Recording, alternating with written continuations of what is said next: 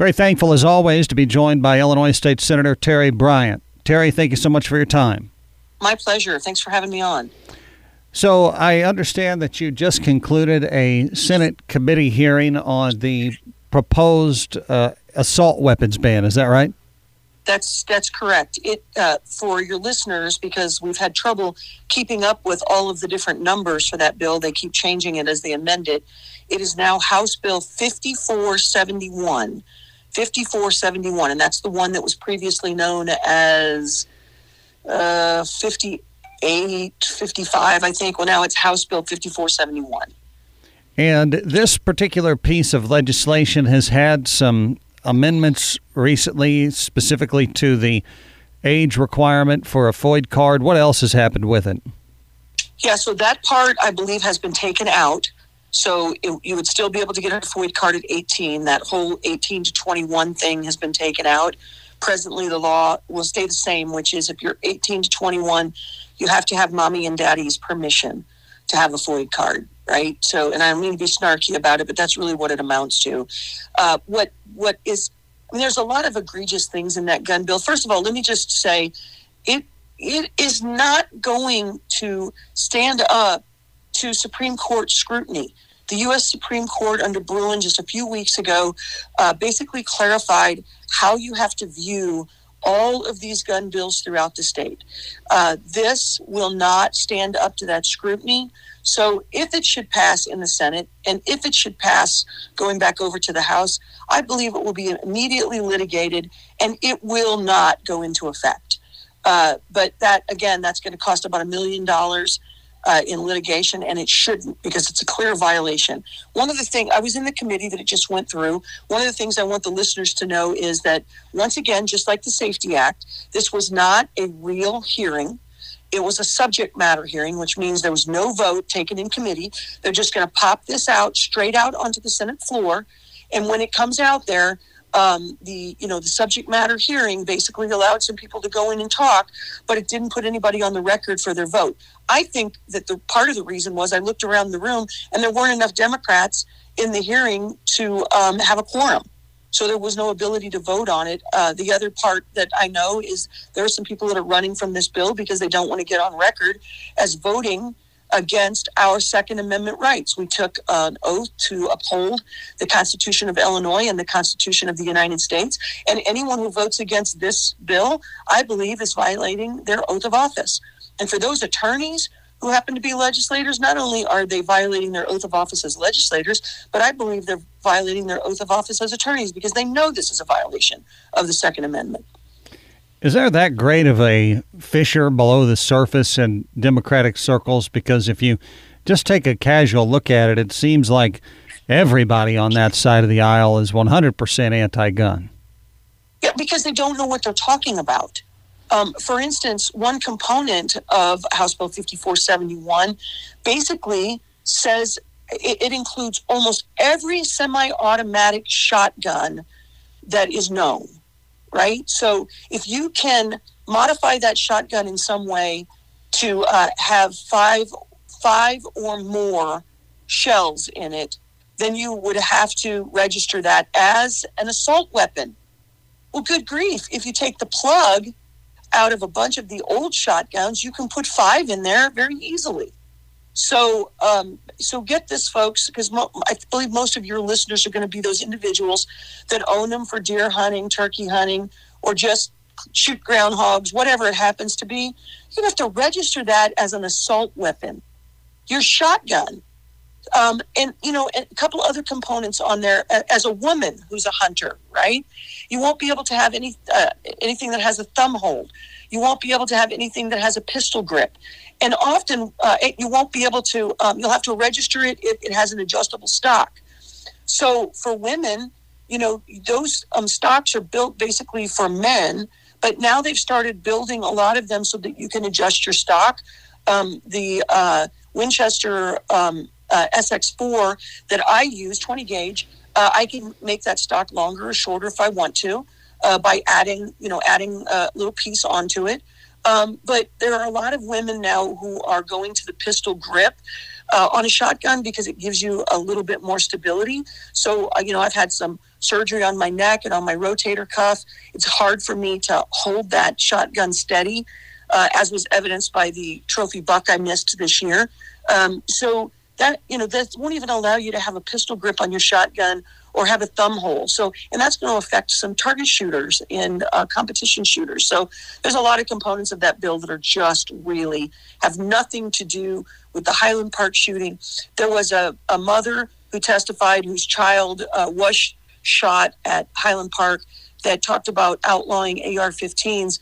Uh, that the person who did the shooting in uh, Highland Park was a lawful gun owner. Well, the fact is that AR 15s are already outlawed in Highland Park.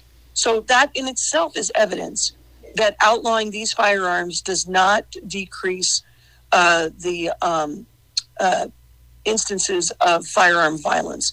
You know, if you think about a few years back in Paris, a guy got, uh, I think it was a Ryder or U-Haul type van, and killed 60 or 70 people at a parade in Paris.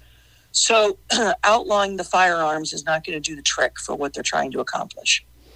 So I just want to reiterate something you said. So under the current Senate version of the bill, if I have a uh, Remington 1187 12 gauge shotgun, and if I can take the plug out of it and it would hold five shells, that under this legislation I would have to register that weapon with the state as an assault weapon.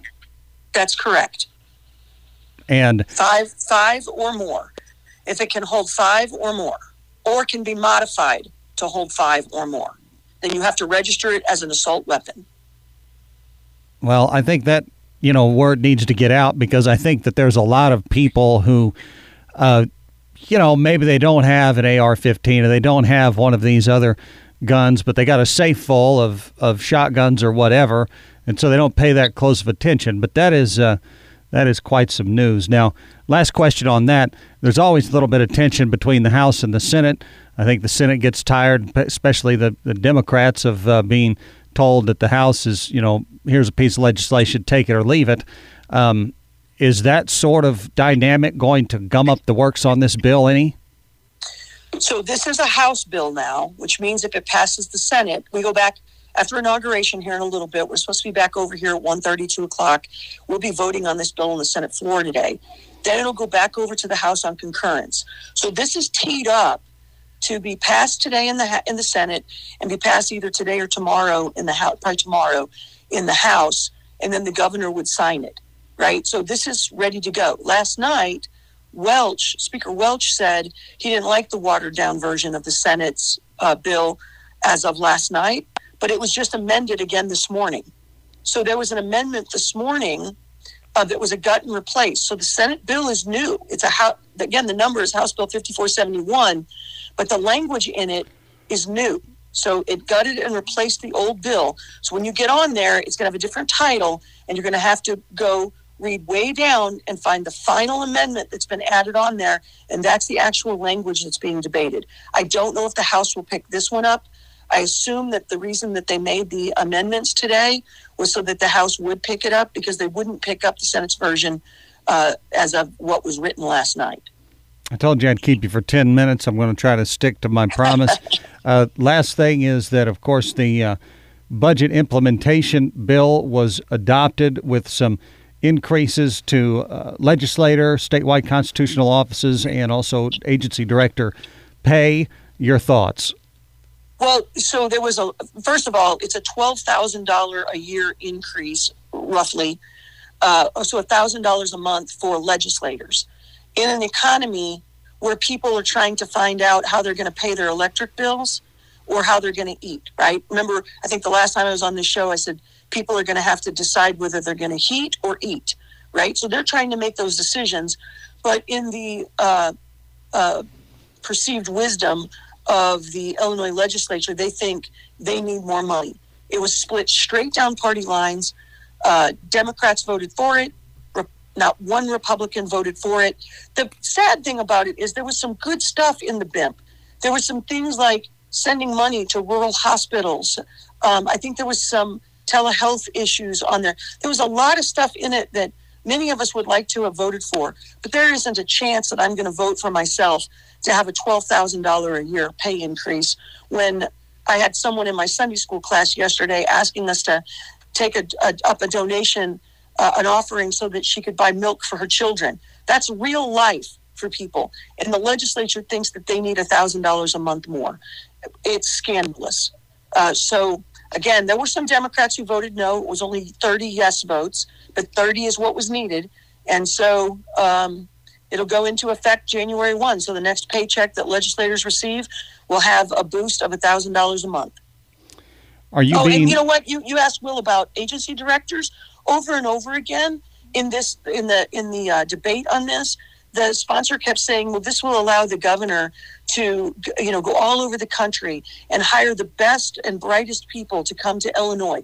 Well, you know, as a retiree of the Department of Corrections, I can tell you that one of the things that you do in your career is try to advance to being a warden, and ultimately you hope to be a director at some time. We have highly qualified people in the Illinois Department of Corrections that would work for free to do that job who are not even being considered because the governor wants to advance, uh, you know, his agenda. Go outside the state, find people who agree with his agenda, and apparently you can't find anybody in the state of Illinois, which ought to tell you something.